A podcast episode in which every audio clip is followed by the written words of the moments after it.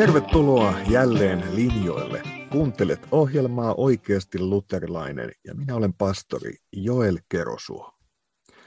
Aiemmassa jaksossa toin esille sellaista haavetta, että saataisiinko ohjelman jaksoista joskus ihan sellaista visuaalista taulukkoa tai karttaa, jossa näkyisi, että mihin ajankohtaan jakso sijoittuu.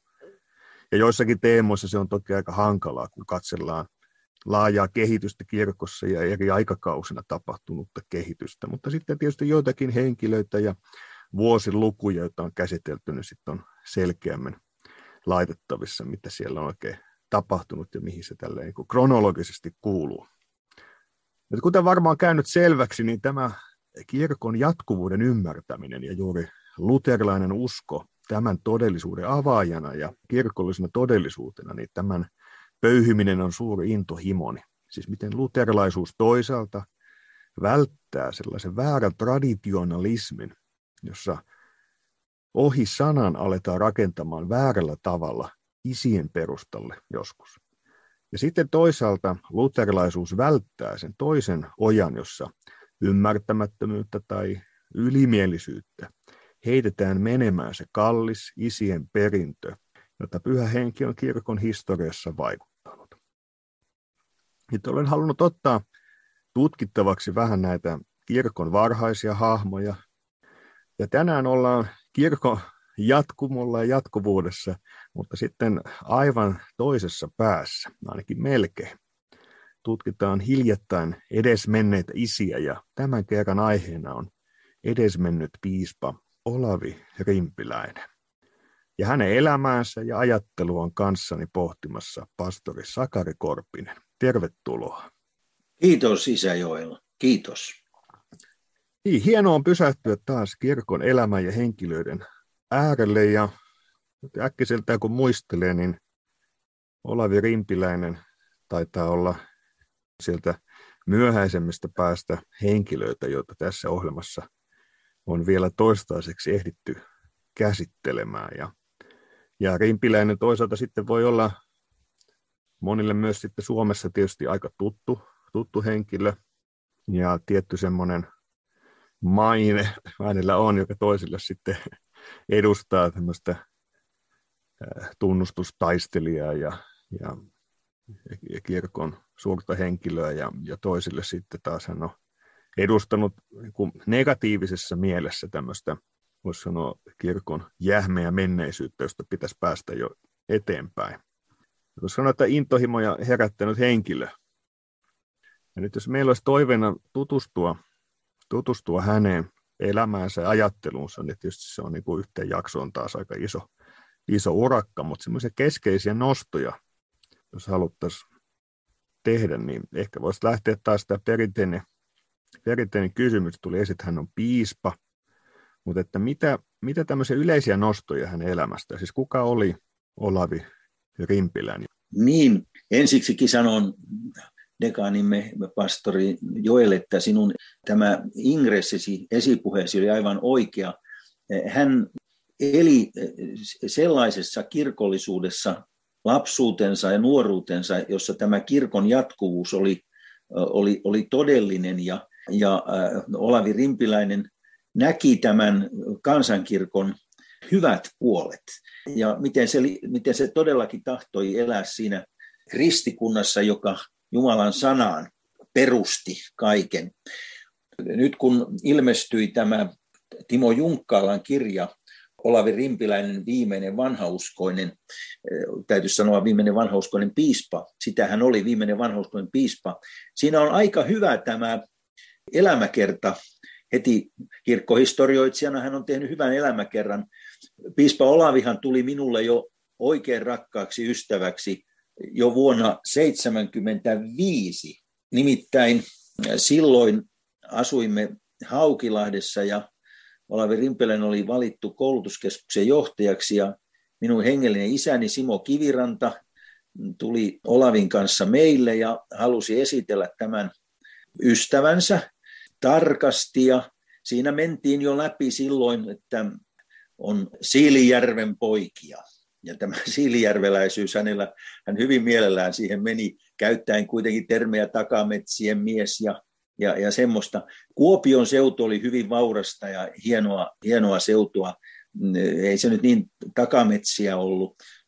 Ja hän kertoili, kertoili sitten, miten hän tiensä sitten johti teologiseen, suoritti ahkerasti lukien.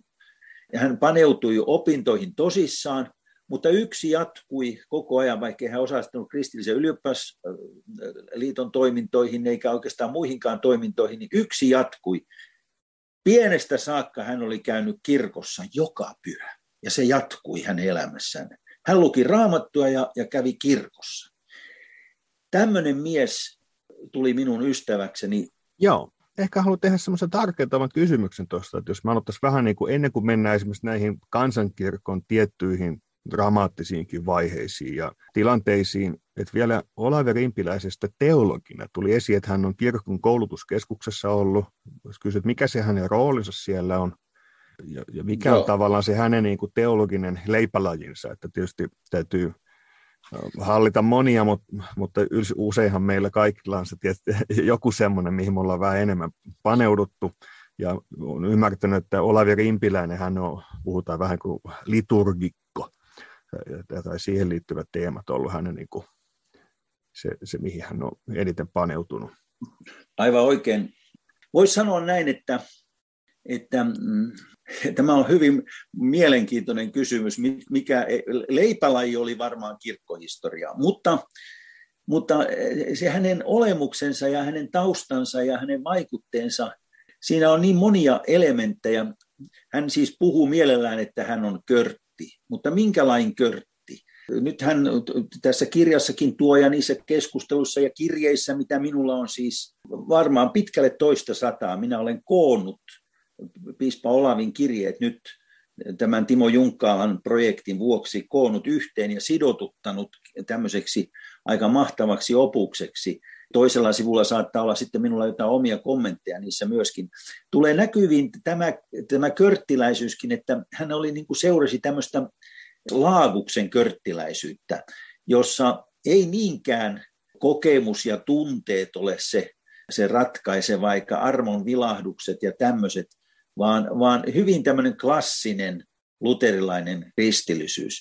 No sitten hän sai sielunhoitajaksi hyvin tärkeässä vaiheessa papin nimeltä Kimmo Virtanen, jolla oli selvästikin tämmöistä liturgista mielenkiintoa. Toiseksi hän eli siis mm, siellä Itä-Suomessa, Kuopiossa ja sitten Joensuussa oli pappina ensimmäiseksi. Siellä oli ortodokseja. Hän tutustui ortodokseihin ja ortodoksipappeihin.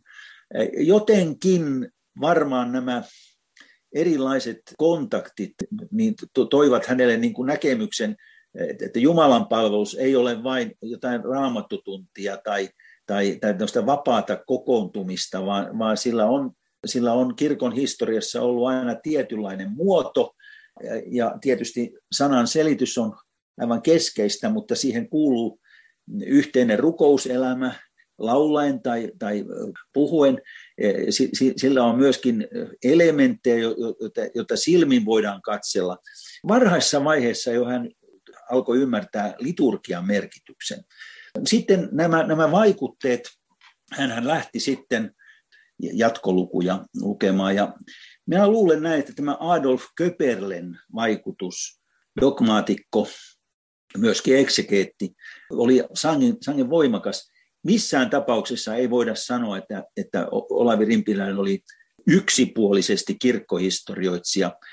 Ymmärrän, ymmärrän hyvin, että Martti Parvio halusi, että tämä Olavi Rimpiläinen tekee väitöskirjansa käytännöllisen teologian puolella. Hautauskäytännöistä hän sen teki. Tiedän, miksi tämä hautajaiset alkoi kiinnostaa. Yksi selitys on siihen, että sitä ei ollut tutkittu suomalaista hauta, hautausperinnettä varhaisella ajoilla.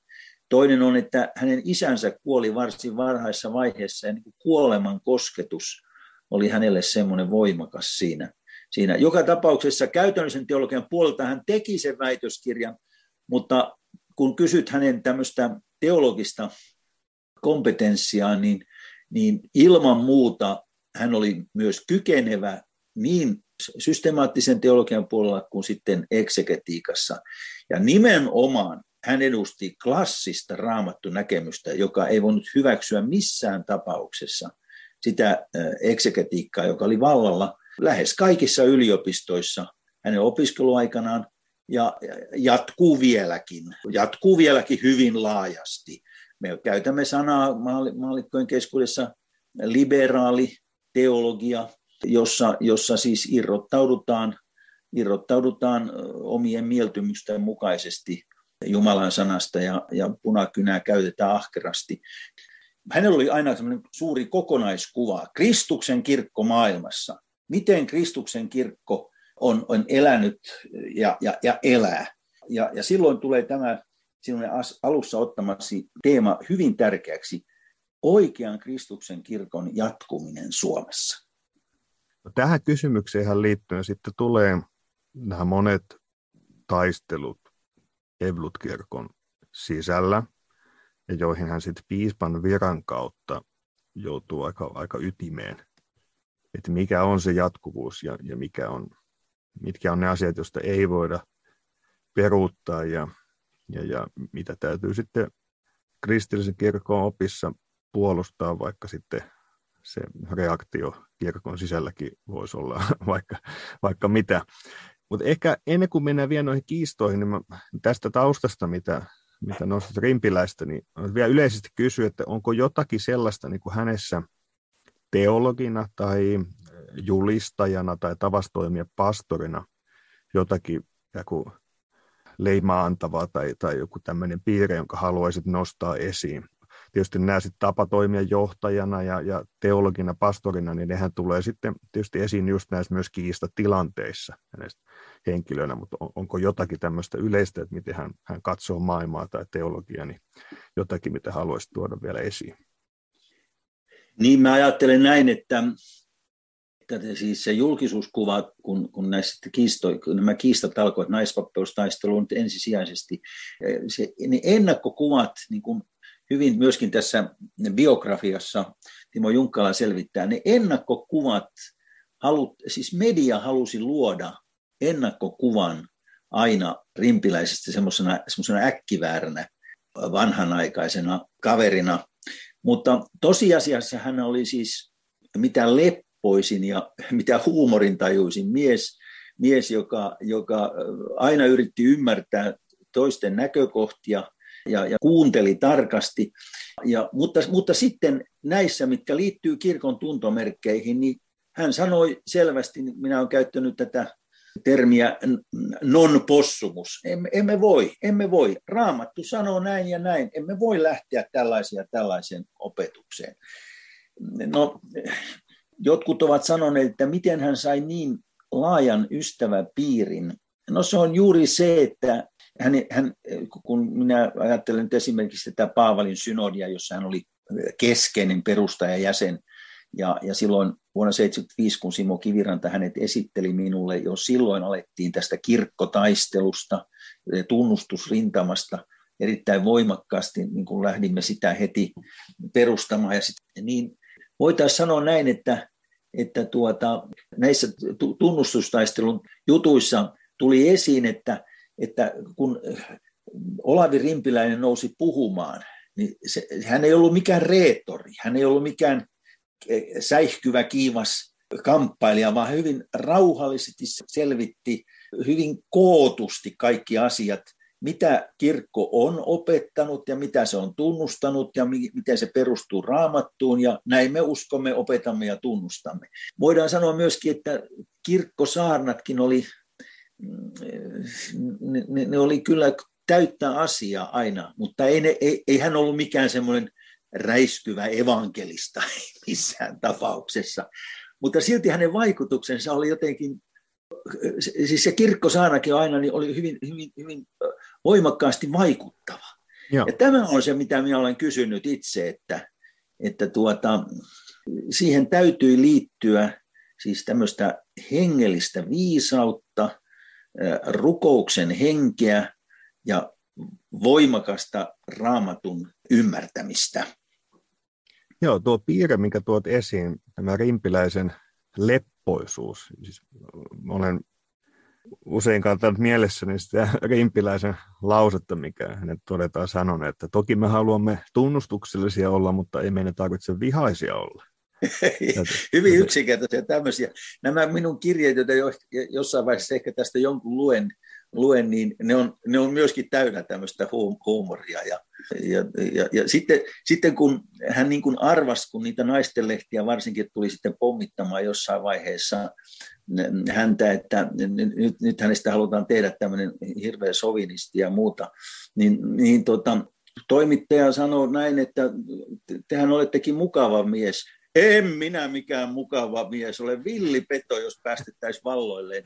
Ja niin poispäin, niin poispäin. Hän lähti, niin kuin, hän lähti niin kuin aivan toisella tavalla liikkeelle. Ja, ja, ja, ja sitten kun siellä liittyi semmoinen kaunis hymähdys, hymähdys vielä, niin, niin siinä oli toimittaja aika vaikea viedä omaa, omaa niin kuin, niin kuin tavoitettaan eteenpäin saada kauhistuttava, hirveä, vanhanaikainen kirkonmies. Hmm. Ja kyllä se on varmasti just ollut myös kova paine siinä olla vuosia semmoisessa tilanteessa, jossa on niin juuri naisten lehtien myötä halutaan pommittaa, että, että katsokaa miten kauhea tyyppi siellä on nyt ajamassa tämmöisiä, tämmöisiä asioita. Ja sen tähden mä, jos mä luen tuosta esimerkiksi 6.12.89, mä sanoisin meillekin kaikille, me olemme nyt samanlaisessa pommitustilanteessa aika, aika lailla, niin siinä hän kirjoittaa pitkä kirje. Ensiksi hän kiittää tai minua ja sitten velistä, jotka eivät säikähdä, jos vähän tölväistään. Ei ole väkevämpää todistusta kuin iloinen ristiin suostuminen. Sitä toivon, että vanhauskoisten porukkaan leviäisi tämä reippaus niin kuin sotamiehiin. Vasta näinä aikoina olen oppinut ymmärtämään, miksi piestyt apostolit lähtivät iloissaan neuvostosta siksi, että heidät oli katsottu arvollisiksi kärsimään häväistystä Kristuksen nimen tähden. Pitäisi alleviivata tuo iloissaan ja arvollisiksi, ja tietysti melkein joka sana. Siis tämmöinen, vaikka se on ollut tämmöisessä löysässä hirressä olemista, niin, niin Kristuksen evankeliumi, ilosanoma, miksi tässä, tämähän on niin kuin, niin kuin normaalia, että kristityt ovat vähemmistöjä ja, ja eri, eri puolilta vihollinen yrittää tehdä painaa meitä alas ja, ja masennuksiin ja ei tästä mitään tule aseet ja pakoon. Ei semmoiseen ei rimpiläinen koskaan suostu. Joo. Se mietitään sitä elämähistoriaa vielä, että hän, hän on mukana keskeisenä henkilönä Paavalin synodissa, kun alkaa tähän naispappeuteen liittyvä taistelu kansankirkon sisälle. Ja sitten kun hän on piispana, niin kun tuli esiin, niin se monella tavalla henkilöityy häneen, koska hän on se kansankirkossa vielä se viimeinen vanhauskoinen piispa, joka edustaa sitä perinteistä linjaa. Ja tämä menee pikkusen niin kronologisesti väärässä järjestyksessä, mutta mietin tuohon niin psykologiaan liittyy, että tämä voi olla nyt epäreilu selitys, mutta yksi semmoinen teema, sit, mistä vaikka hän on niin keskeinen tavallaan niin kutsutaan tunnustustaistelijoiden toimija, johtaja kansankirkossa, mutta yksi teema, mistä hän, häntä on kritisoitu, liittyy sitten myöhemmin tähän yhteiseen julistukseen, jossa Joo. hän mukana. Eli siis luterilaiset kirkot Luterilaisessa maailmanliitossa ja sitten roomalaiskatolinen kirkko teki tämmöisen yhteisen julistuksen vanhurskauttamisesta, jotta Suomessa sitten, niin kuin monessa muussakin paikassa, niin hyvin laajalta osin sitten juuri tunnustukselliset vastusti tai totesi, että tämä on niin huonoa teologiaa, missä sanotaan yleisesti vain, että asioita, joihin josta ollaan samaa mieltä, puhutaan Jumalan armosta, mutta sitten on vähän kuin lisäliitteet, missä kerrotaan, että, että oikeasti miten me se ymmärretään ja missä todetaan sitten, että on, ollaan ihan eri mieltä asiasta. Ja tähän sitten Rimpiläinen oli aikoinaan ikään kuin tukemassa tätä yhteisjulistusta tai laittanut johonkin paperi nimmarinsa alle, mistä, mistä hän sitten jonkun verran sai, sai kritiikkiä sitä yhteisjulistusta voisi joskus katsella ihan omassakin jaksossaan, laitetaanpa taas pitkälle Totta. listalle, no. mutta et ehkä mulle se on joskus näyttäytynyt semmoisena, voit sanoa, että onko tämä, epäreilu, mutta jotenkin semmoisena vähän kuin psykologisenakin juttuna, että, että jos on niin kuin vuosikymmeniä semmoisessa asetelmassa, että sä oot aina se kaveri, joka on niin kuin eri mieltä ja joudut olemaan siellä niin kuin vastahangassa kirkossa puolustamassa jotain, niin sitten ehkä helpommin voi tulla se, se asetelma, että voisiko olla joku juttu, missä mun ei tarvitsisi nyt vääntää ja vängätä, ja vaan todeta, että okei, että voisiko tämä nyt mennä ihan näin.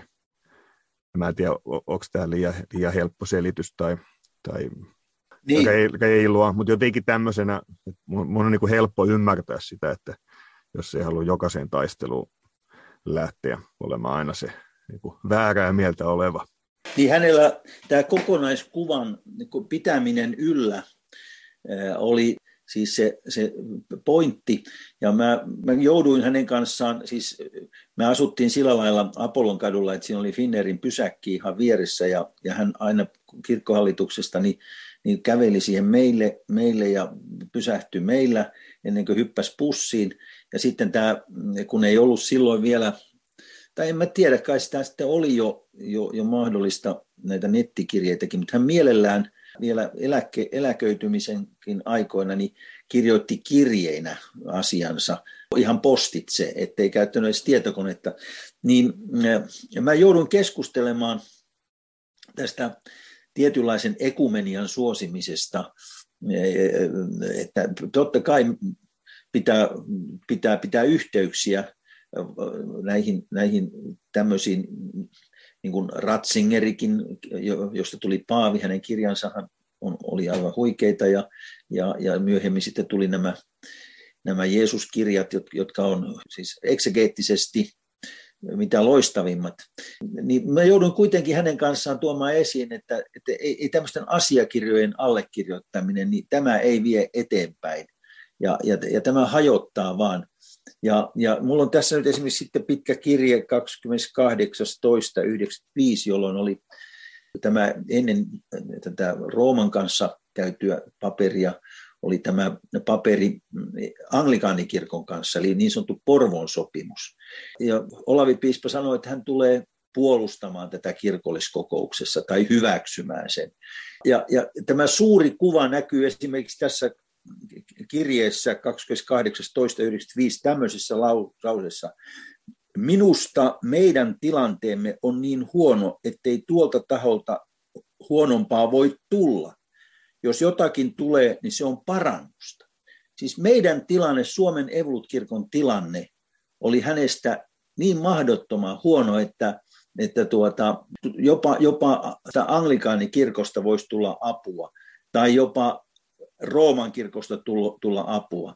Esimerkiksi naispappeustappeluissa tai taistelussa tai näin, niin ortodoksikirkon metropoliitta tuli meidän taaksemme täysin, samoin, samoin tietysti lännen kirkon henkilöitä ja, ja saimme apua näiltä vanhoilta kirkoilta.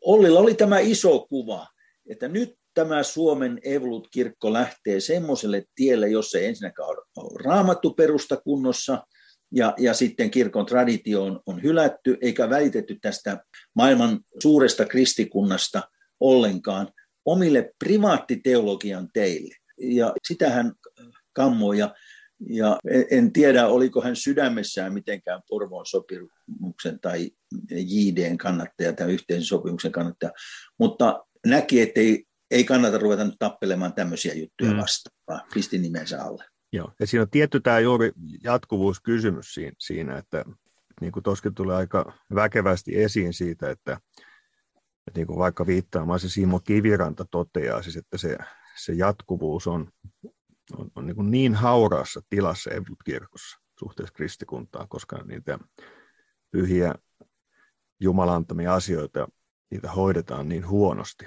Ja tavallaan siitä tulee se tietty myös sitten ehkä tähyäminen ongelmista huolimatta. Halutaan katsoa myös ja, ja ehkä hakea jopa tukea muulta kristikunnalta. Just näin, siis tämä tuen hakeminen oli, vaikka se näyttää tämmöiset paperit, kirjat, mitä mulla, että se on pelkkää pragmatismia, niin hän näki kuitenkin niin kuin, niin kuin tämän tien, tästä voisi tulla jotakin apua tähän surkeaan tilanteeseen, jossa jokainen dogma on enemmän tai vähemmän tarkastelun kohteena uusimmassa kirkolliskokouksessa. No nyt jos me pysähdytään siihen teemaan, että mikä on se sitten, mistä dramaattisimmin rimpiläinen usein sitten muistetaan. Mä tuossa aiemmassa jaksossa vitsailinkin, että, että lähetysippakunnan pastorista aletaan aina puhua, että aina ne siitä naispappeudesta, niin mä oon nyt sen 60 jaksoa päässyt oikeastaan pysäyttämättä teemaa jo, ehkä se on nyt jo aikakin. Mutta varmaan, mä tiedän, mennäänkö teologisiin perusteisiin sen, sen nyt syvemmin tässä jaksossa, enää se toisessa, mutta, mutta ehkä nimenomaan se, että hän on, hän on se piispa, joka katsoo, että Suomen evankelisuutorilainen kansankirkko sitten menee tässä vinksalle ja tekee väärän ratkaisun. Ja, ja hän on sitten Oulussa piispana, ja sitten tunnetaan tämä käsite Oulun junasta. Haluatko kertoa, mistä no siinä joo. on kyse? Joo, siis todellakin, todellakin niin kuin hän näki, että hän seurasi siis muun muassa kunnioitetun professori Seppo Teinosen linjaa, että ei voida edes puhua teologista, joka lähtee hyväksymään, hyväksymään tuota naispappelin. Se on niin selvä kysymys raamatussa ja kirkon traditiossa tämä, tämä naispappeuden torjuminen ja, ja missään tapauksessa hän ei ollut, se ei ole ainoa, ainoa tuota, huolensa, olihan tullut kirkkoon niin sanottu K-ohjelma, uusi kasvatusohjelma, hän oli koulutuskeskuksen johtaja silloin, ja hän ei voinut sitä hyväksyä ollenkaan. Ja siis tämä on tärkeä huomio siitä, että niin kuin äsken, että ei tulisi se illuusio, että kyse on vaan tästä virkakysymyksestä. Ei. Vaan niin kuin, kuin aikaisemmin juuri viittasi siihen, että hän näkee, että koko se kansankirkon tilanne on, on niin, niin katastrofaalinen, että sitten hän haluaa suunnata myös katseita muualle, ja se liittyy, siis virkakysymys on tavallaan se yksi jäävuoren huippu, missä se, se tulee esiin, mutta se, se, se tausta on, niin on, on hyvin laaja, koskee kokonaisuuden tuntomerkkejä.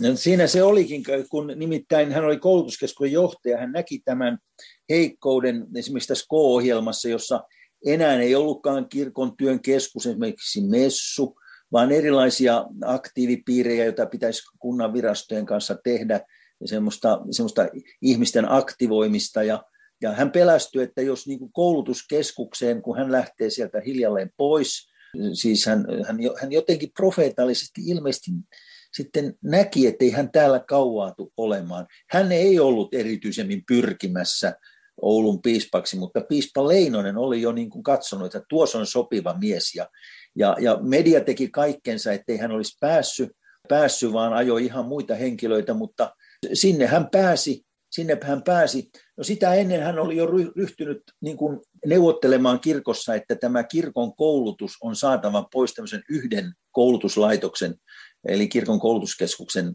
puolelta hiippakuntiin, että edes joku hiippakunta tämmöistä kokonaista kirkollista kasvatusohjelmaa toteuttaisi, jossa messu on keskus ja, ja Jumalan sanan mukaiset tuntomerkit seurakunnassa säilyisivät.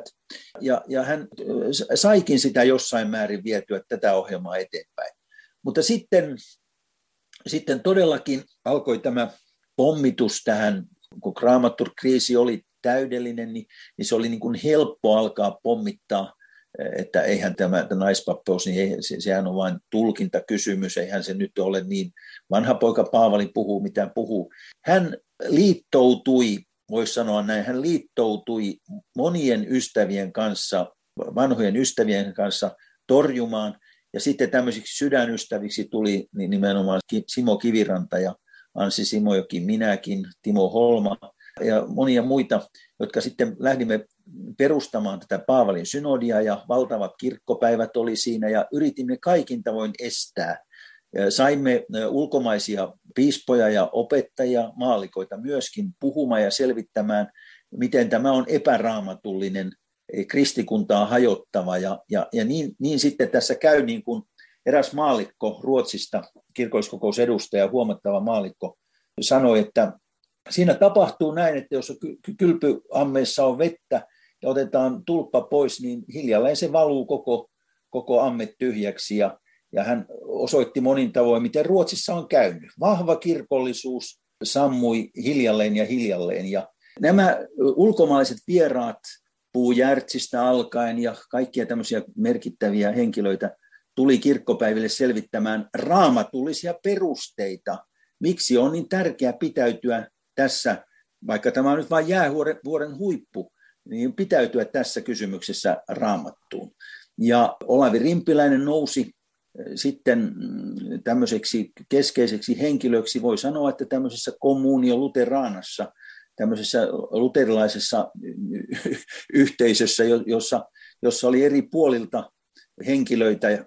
Hän löysi muun muassa yhteyden Saksan itsenäiseen luterilaisen kirkkoon ja sen johtajan Job Schönen, jonka, jonka juhlakirjaan hän kirjoitti merkittävän artikkelin tunnustuksestamme, miten tunnustuksessamme on keskeistä se, että, että missä, missä Kristus on. Se tekee seurakunnan. Ei niinkään, että seurakunta, me tässä nyt äänestämme, minkälainen seurakunta pitäisi olla ja minkälaista menoa siellä tulisi harjoittaa ja, ja, ja niin poispäin, vaan että meidän täytyy lähteä aina tästä, tästä vanhan kirkon tunnuslauseesta, että ubi Christus ibi ecclesia, missä Kristus, siellä on seurakunta. Ja sitten tämä saksan kielen sana vo on tässä Augsburgin tunnustuksessa hyvin tärkeä. Missä? Missä oikein toimitetaan, niin siellä on Kristus. Missä, missä tuota, Jumalan sana ja sakramentit hänen asetuksensa mukaan toimitetaan, niin siellä on Kristus. Ja, ja niinpä tosiaan nämä yhteydet maailmanlaajan luterikunnan merkittäviin henkilöihin toivat näihin kirkkopäivillemme, näihin kirkkopäivillemme ja meidän julkaisuihimme ja, ja, ja meidän lehteemme sisarenpoika sen tuulahduksen, että, että ei me luterikunnassakaan olla yksin. Maailmanlaajassa kristikunnassa me, me, me olemme, edustamme vanhaa kirkollisuutta, apostolista ja katolista kirkollisuutta, mutta luterikunnassakin emme ole yksin. Mutta me hävisimme tämän matsin 6-0. Siis me, ei, ei kerta kaikkiaan me ei, me ei, tuota, me ei siinä saatu kirkolliskokouksen jäseniä ymmärtämään. Niin, eli tarkoitat, että kansankirkossa tämä taistelu hävitti? Tämä oli koko ajan kansankirkossa, no. joo.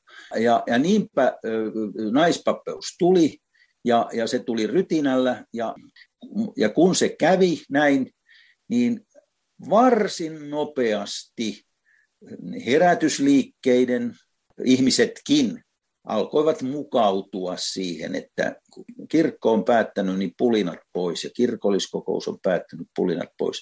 Ja tämä tie alkoi viedä hiljalleen siihen suuntaan koko ajan, että, että papein vaaleissa seurakuntien johtoja ja media tekivät yhteistyötä niin, että ensimmäinen kysymys kaikista, jotka hakivat jotakin virkaa, että onko naispappoiden hyväksyjä vai ei, jos ei, niin ei ole mitään asiaa.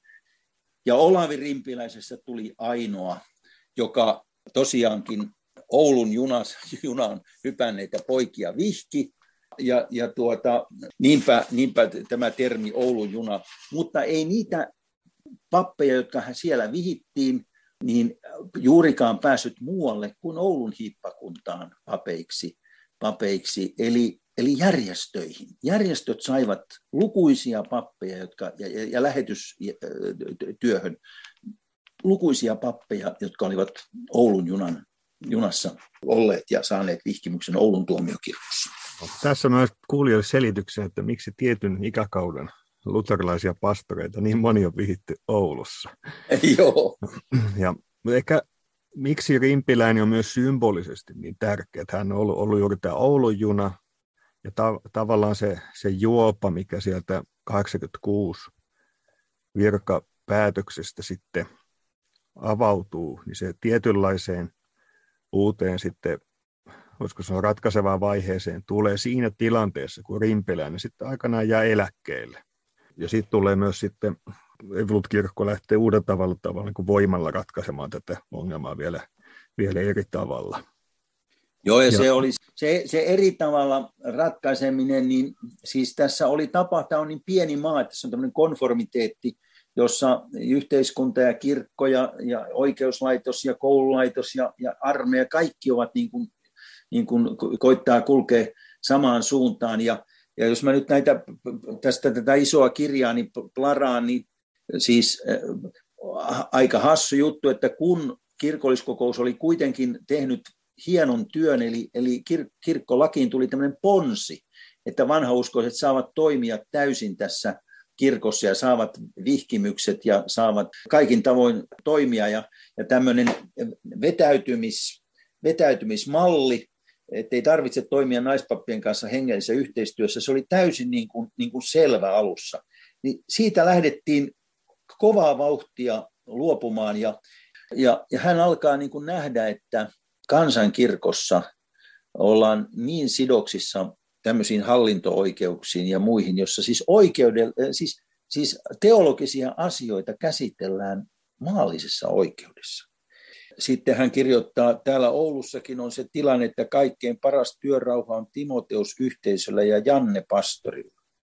Tämä voi vaatia vähän avaamista kuulijoille, että missä, missä mä, tämä on hieno bongaus kirjeestä, mutta nyt ehkä me voitaisiin tulla kohta Timoteuksia ja Janne Pastoriin. Nimittäin voitaisiin kysyä nyt, nyt se, että on tämä, tämä kansankirkon kehitys ja rimpiläisen rooli siinä, niin ehkä se kysymys, mistä voi olla vähän erimielisyyttäkin sitten niin sanotulla tunnustuksellisella osastolla, tunnustuksellisella kristityillä, että, että miten rimpiläisen mukaan tulisi toimia tässä tilanteessa. Ja tämähän tietysti liittyy nyt sitten myös lähetyshiippakunnan elämään, ja, joka on syntynyt aluksi Suomen Luttersäätiön kautta. Nyt voisikin kysyä, että miten, jos me tullaan kohti Ohlo Timoteos-yhteisöä ja, ja Janne Pastoria, terkut vaan sinne, niin terkut, että, mit, miten Rimpilän liittyy Suomen Luttersäätiöön?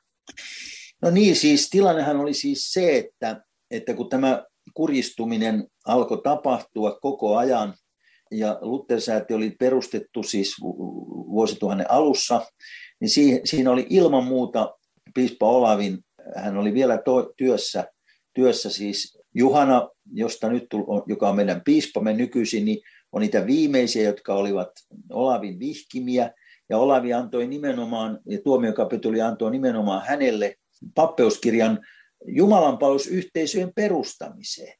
Ja ehkä Olavin vaikutusta oli se, kun minä olin Turun arkkihippakunnan pappi, niin arkkipispa Parma antoi minulle paperin Luttersäätiön palvelukseen. Luttersäätiön palvelukseen, tietäen hyvin, että me rupeamme, rupeamme perustamaan Jumalanpalvelusyhteisöjä. Sillä esimerkiksi 24.8.2000 on minulla tässä pitkä kirje, jossa on pääpointtina jos tiet tukitaan, niin emme ilman seurakuntia ja ehtoollista voi olla. Siis tämä, oli, tämä on minusta nyt koko ajan se punainen lanka, joka Olli Piispala on. Emme me ilman seurakuntia ja ehtoollista voi olla. Hän näki kyllä, että näillä herätysliikkeillä ja, ja niillä, kun niillä on, on, on myöskin näitä Jumalan palveluksia, niin niillä on ollut tärkeä tehtävänsä ja paikkansa, mutta kun kirkko, kokonaiskirkko on muuttanut oppiaan, niin näiden herätysliikkeiden työkin tulee niin kuin mahdottomaksi, kun niin kirkko on alta pois. Ja, ja näissä keskusteluissa, mitä hänen kanssaan kä, kä, kävin siis puhelimessa ja meillä kotona ja näissä kirjeissä, on jatkuvasti se teema, että kun kirkko on nyt vaihtanut oppia, niin, niin löydettävä kokonaan uusi tie uusi tie on löydettävä tässä nyt kokonaan. Ja, ja hän, hänellä on aika rankkoja lauseita, että on päästävä tuomiokapitulin laitoksen alta pois. Ja, tuota, ja siinä, siinä on tämmöinen esimerkiksi jo myöhemmältä ajalta 2008, 18. joulukuuta, Minun on sanoin kuvaamattoman vaikea ollut irrottautua siitä kansankirkollisuudesta, jonka puitteissa olen työni tehnyt ja jota olen rakastanut ja josta olen kiittänyt. Taidan jäädä rajan ilmiöksi. Siis, äh, siis hän näkee, että tämä tie on nyt niin kuin, niin kuin loppuun kuljettu ja on löydettävä uusi tie. Ja, ja hän lähti tukemaan täysin äh, Luther-säätiön perustamista – toivoin kuitenkin, että jotenkin maksettaisiin vielä kirkollisveroja. Siinähän kyllä sitten Matti Väisestä tuli myöhemmin piispa ja, ja hänellä oli sellainen juhlakirja, johon piispa Olavi kirjoitti. Hän siinä kyselee, että täytyisi niin kuin ratkaista nyt pari kysymystä. Eli toinen on nämä tilat, missä tiloissa toimitaan ja toiseksi, että miten näitä pappeja palkataan. No ne me toteutimme. No sitten hän sanoi näin, että voisiko vielä olla se tie, että, Inkerissä, Saksassa, Afrikassa vihittäisi pappeja. Hän kovasti toivoi, ettei vielä, vielä tuota, itse vihittäisi pappeja, vaan tuolta, tuolta noista kirkoista otettaisiin pappeja. No sitten kun hän huomasi, että tämä lähetyssippakunta tai silloinen Luther-säätiö kasvaa koko ajan, me kävin keskusteluja hänen kanssaan. Hän ymmärsi erittäin hyvin, että jos tarvitaan parikymmentä, kolmekymmentä pappia, niin ei niitä tuolta saada. Ja, ja vähän teennäiseltä, epärehelliseltä suorastaan, että Inkerissä vihittäisiin pappi. Inkerissä vihittäisiin pappi, ja, ja eikä se ole tarkoitettukaan Inkerin kirkon työhön, vaan tänne Suomeen. Hän ymmärsi tämän täysin. Ja hiljalleen alkoi tämä, tämä, että hän Matti Väisäsen vihkimykseenkin suhtautui erittäin positiivisesti. Ja, ja minulla on tässä kirje siihen, jossa hän sanoi näin, miten hän se nyt sen sanokaan. Viimeinen naula kansankirkon arkkuun oli 2006, se, semmoisesta hän puhui. Ja, ja, ja sitten heti siinä, että kirkollisen tuomiovallan alla on vaikea toimia, niin hän puhuu meidän juhlastamme, meidän juhlastamme Matti, Piispan, Matti Väisäsen vihkimis, piispaksi vihkimisen yhteydessä. Ja hän oli siis tulossa Matti Väisäsen piispan vihkimykseen Helsinkiin suurella niin kuin, niin kuin innolla. Mutta joku, joku juttu siinä sitten alkoi tulla, että hän ei, ei lähtenyt ja hän selitteli sitä sitten sillä lailla, että hän olisi tullut siinä niin kuin mielenkiinnon kohteeksi, median mielenkiinnon kohteeksi, eikä itse, itse pyhä juhlallinen tapahtuma ja, ja, ja, ja, ja, ja Matti Piispa. No, minä olen vähän sanonut hänelle, että taisi tulla pupu pöksyihin, että minä olin siitä hyvin pahoillani. pahoillani. Hän selvästi puhui juhlastamme, joka on edessä. Ja voisi sanoa näin, että semmoinen vetäytyminen oli ikävä, ikävä asia, mutta hän tuki alusta saakka lähetyshiippakunnan syntymistä, ja, ja kun alkoi Oulussa sitten myöskin lähetyshiippakunnan toiminta ja messut, hän istui Timoteuksessa ja, ja sitten saarnasi myöskin. Täällä on mulla 23.4. kun plaraan tätä tätä kirjaa. Olin tänään 23.4.2006. Olin tänään Timoteus-yhteisön Jumalanpalveluksessa saarnaamassa. Sangen miellyttävä kokemus kirkkokahveineen. Jumalanpalvelus oli hienosti hoidettu ja niin edespäin ja niin edespäin.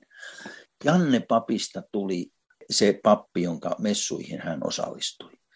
Ja tämä tie jatkui, jatkui niin, että koko ajan tuli tämmöistä positiivista. Meidän pappimme saivat häneltä koko ajan myöskin liturgista opastusta. Piispa Matti sai opastusta. Matti kävi siellä Jaakon kadulla Oulussa ja, ja myöskin myöhemmin kävi Ristopiispa. Ja, ja Ristopiispa ja isä Janne Koskela olivat, olivat tällä tavoin myöskin Olli Piispan ystäviä. Eli jotenkin niin kuin sain sen kuvan koko ajan, että, että hän näkee, että kansankirkon aika on ohi. Se ei seuraa enää sitä Kristuksen kirkkoa, jolla on tuntomerkit. Ja siinä on tämä teema, emme ilman seurakuntia ehtoollista voi olla. Ja minusta nyt tämä Timo Junkkaalan hyvä kirja, hieno hagiografia, pikkusen jättää tätä puolta niin kuin, niin kuin ilmaan. Olli Piispa piti perustan päivillä viimeisen suuren esityksen vähän ennen kuolemaansa tästä tunnustustaistelusta, mutta hän siinä kovasti varottelee lähetyshiippakuntaa, ettei se, ettei se vaan lähde vapaakirkoksi. No, tämä oli väärä termi, tämä vapaakirkko. Me olimme siitä keskustelleet. Hän ymmärsi tämän termin itsenäinen kirkkokunta hän loppuvaiheessa erityisesti alkoi niin kuin nähdä, että jotenkin täytyisi vaan sittenkin pysyä kansankirkossa ja, ja koittaa vielä olla suolana täällä ja, ja jotenkin maan alla perunakuopissa vai missä tässä sitten pitäisi olla. Ja minulle, minulle tuli vaikeaksi tämä, tämä yhteydenpito siinä vaiheessa, kun mä huomaan, että vanheneva, kunnioitettu, rakas ystäväni niin kuin katseleekin niin kuin perutuspeiliin. Kiitos tästä kuvauksesta. Ja tässä on tullut esille se viittaus siihen kirjeeseen, kun se oli, että, että hän tavallaan koki olevansa siinä rajalla. Että hän, hän näkee, että täytyy, täytyy jotakin tehdä ja antaa ikään kuin suuntaa sinne eteenpäin ja, ja näyttää sinne sillä tavalla tietää, että tonne pitäisi mennä, mutta sitten hän ei kuitenkaan ihan täysin siinä, siinä omassa roolissa ja omissa voimavaroissa ja tehtävässä ja taustansa kanssa ole valmis itse vielä siihen astumaan ja, ja empiin. Että voisiko se jotenkin niin kuin näin nähdä? Niin näin se nimenomaan on. Ja, ja sitten tässä on tämmöinen 18.4.2014. Siis hän ajattelee näitä kansankirkon seurakuntia. Rangaistuksen uhalla esimerkiksi Jumalanpolsyhteistyö kielletään. Horribile dictu et auditu. Tässä tilanteessa ajattelen, että oma työmaani virkaan perintönä on vielä viimeisten mohikaanien palveleminen Deo volento. Ja, ja hän, hän niin kuin, niin kuin näkee, että hän on poistuva, poistuva. Nyt on näitä viimeisiä mohikaaneja vielä. Niitä hän haluaa vielä tässä pitää jotenkin mukana. Vaikka samanaikaisesti hän näkee, että me eläkkeellä olevat hänen parhaat ystävänsä olemme siirtyneet toimimaan lähetyshiippakunnassa ihan reippaasti. Hän kauhistelee tietysti sitä, että meiltä otettiin, oliko meitä kahdeksan vai kuinka monta meitä nyt olikaan, otettiin pappisoikeudet ensiksi pois ja että miten teiltä voidaan viedä pappisoikeudet, jotka, jotka rakastatte eniten tätä kirkkoa, miten teiltä viedään. Eli tätä hän kauhisteli, mutta, mutta hän ei siihen puuttunut. Jos joku sitten erosi kansankirkosta. Hän ei puuttunut siihen. Hän jotenkin näki, että tämä tie on sittenkin jo kuljettu loppuun. Ja nyt on rakennettava uutta, sillä ilman seurakuntia ja ehtoollista emme voi olla. Joo, kun viitattiin aikaisemmin tähän kysymykseen kirkon jatkuvuudesta ja nyt mietitään myös oman kirkkomme lähetyshippakunnan jatkuvuutta, niin mä ajattelin, että se on myös niin kuin symbolisesti tärkeä ja hieno asia sieltä historiasta muistaa, joskin dramaattisista vaiheista, että, että siellä on tämä viimeinen mohikaani Rimpiläinen, joka on sitten työn perustamisvaiheessa niin on sekä rimpiläiseltä että sitten mainitsit, että arkkihiippakunnastakin on niin kuin työmääräykset toimia Joo, tällä tavalla lähteä rakentamaan seurakunnallista elämää sana- ja sakramentti ääreen, ja siinä on se ydin koko ajan, että mistä, mikä täytyy varmistaa. Mutta kyllähän tämä siis vei se Heikan paperit ja kaikki, jossa, jossa täysin siis otetaan tämä kanta, että, että, että on rikollista olla vanhan kirkollisuuden linjalla, eli, eli elää vanhauskoisesti. Ja nythän tämä on mennyt ihan mahdottomuuksiin, mutta kyllä mä niin kuin kyllä mä niin kuin ihmettelen, kun mä tätä selaan, tätä mun paksua kirjaani, jossa on, minä olin lähettänyt Korpisen vastaus Turun tuomiokapitulille, niin olin lähettänyt Olavi Rimpiläiselle sitten sen satsin, niin sitten tulee heti 29.11.2014 häneltä pitkä kirje ja siinä mennään siihen, että omenapuita on kuitenkin istutettava, vaikkei se Lutterilause olisikaan. Ja, ja, ja sitten hän menee niin kuin profetoimaan tällä tavoin kun oli tämä partnerilaki hyväksytty. Parlamentti sai aikaan syvän masennuksen. Heräsin yöllä kauheisiin painejaisiin, enkä tahtonut saada unta. Uutisia en ole katsellut, on niin tympeää katsella tuota juhlintaa. Media on tässäkin puolensa valinnut. Elämme suuren luopumuksen aikaa. Tässä on yksi monista. Kirkko näyttää aloittavan tutun väsyttämisen ja kirkkokansan totuttamisen ajatukseen niin kuin aina ennenkin ei väkisin. Nämä on hirveän hienoja lukea nämä hänen kirjeensä. Hän näkee, että tämä yhteiskunnan ja kirkon eh, niin kuin liitto tulee viemään yhä kauemmaksi oikeasta kirkosta ja sen tuntomerkeistä. Ja kun me on puhuttu näistä teemoista ja niin kuin on tullut esiin, että tässä on monta aika surullistakin kirkon historian jaksoa ja dramaattista käännettä ja niin jotenkin mä ajattelin, että se, se haaste on myös siinä, että monilla henkilöillä, jotka on sitten elänyt vuosikymmeniä tätä läpi ja tavallaan nähnyt sen hyvin läheltä myös, että niin kuin tavallaan taistelu taistelun jälkeen hävitään. Ja, ja, ja ollaan tässä tilanteessa, niin, niin sit samaan aikaan mä ajattelin, että se, se tärkeä viesti kuulla on myös se, että en mä halua, halua vaipua synkkyyteen tai vaan, ei, vaan muistella ei, tätä ei, puolta, ei. vaan nimenomaan tervetuloa istuttamaan omenapuita. Ja, Joo, ja, vaikkei se Lutterilause olisikaan. Näin se on, se on nimenomaan se, ja, ja sen, senhän minunkin sai, minähän en ole masennukseen taipumainen, mä olen tämmöinen ainainen optimisti, optimisti mutta, mutta monia hän innosti, innosti vaan jatkamaan. Minä jo silloin käytin termiä koko vartalo pappi, ja, ja hänkin sen sitten omaksui, omaksui sen, että se täytyisi, täytyisi niin kuin olla sitä, ja silloin se merkitsee sitä, että ei vaan olla niin kuin virkamiehinä toimittamassa jotain, vaan itse eletään evankeliumista ja itse käydään messussa. Hän kauhisteli muun muassa sitä tyypillistä ilmiötä, mikä kansankirkossa on, että kun papeilla on vapaa-päivä, niin, niin ei missään tapauksessa niitä Herran huoneessa. Ja, ja, ja sitten se oli se kauhistus, kun sitten tuli näitä tappeluja, tappeluja ja Oulun tuomiokapituli, josta hän oli jo sitten irrottautunut eläkkeelle, niin teki semmoisen päätöksen, että